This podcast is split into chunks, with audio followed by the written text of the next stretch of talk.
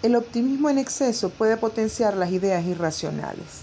Un ejemplo, todo va a salir bien, a las buenas personas siempre les va bien. Este tipo de frases terminan configurando un tipo de distorsión cognitiva.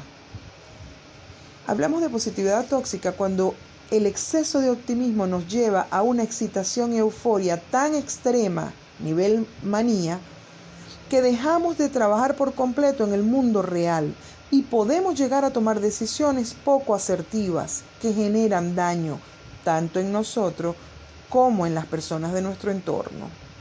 Podemos dar pasos en la dirección equivocada. ¿Cómo podemos evitarla? Ser sinceros. Las virtudes no le quitan existencia a los defectos. Un buen rendimiento no implica incapacidad para la mejora. Permítete fracasar. Date la oportunidad de explorar tanto el éxito como el fracaso. No siempre es buena la atención selectiva en algunas ocasiones. Está bien inhibir cosas que resultan irrelevantes, por ejemplo, cuando estamos estudiando y hay mucho ruido alrededor. Pero centrarnos exclusivamente en las cosas buenas puede desmesurarnos. Vamos a tener expectativas adaptadas, sensibles a las circunstancias. Establece límites. Decir no puede ser necesario para salvaguardar nuestros derechos, aunque no sea la opción más cómoda. Haz una lista de pros y contras. Procura que sean realistas.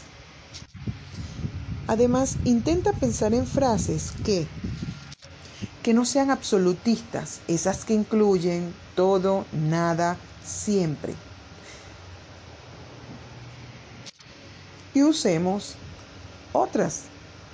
Querer es poder, vas a poder con todo, todo tiene un lado positivo, si te lo propones lo cumples, si está en tu mente es posible hacerlo real, con entusiasmo, todo es posible.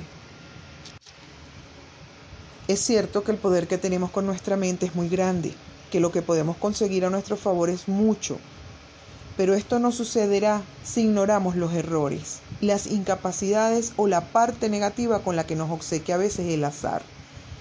Ser positivos es bueno, pero con cierto equilibrio, sin irnos a los extremos. No debemos permanecer siempre en una mentalidad positiva, porque es allí donde se da la positividad tóxica. Aprendamos de todas nuestras emociones, fracasos, malas decisiones. Negarlas, reprimirlas, nos hace daño. La positividad tóxica nos invita a ser menos estricto con los límites o a no establecerlos. Te hace ser menos prudente. Evitas que dediques tiempo a planes alternativos. A veces el pensamiento positivo puede ser un engaño. A veces nuestro entorno se llena tanto con comentarios positivos que parece una orden. No tienes derecho a sentirte mal.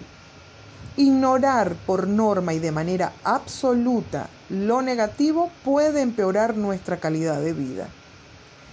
Aquí es donde la inteligencia emocional radica en la introducción de una dosis calculada de optimismo que medie cómo nos proyectamos en el presente hacia el futuro.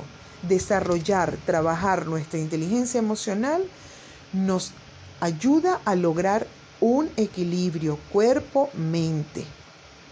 Ser positivos, ser realistas.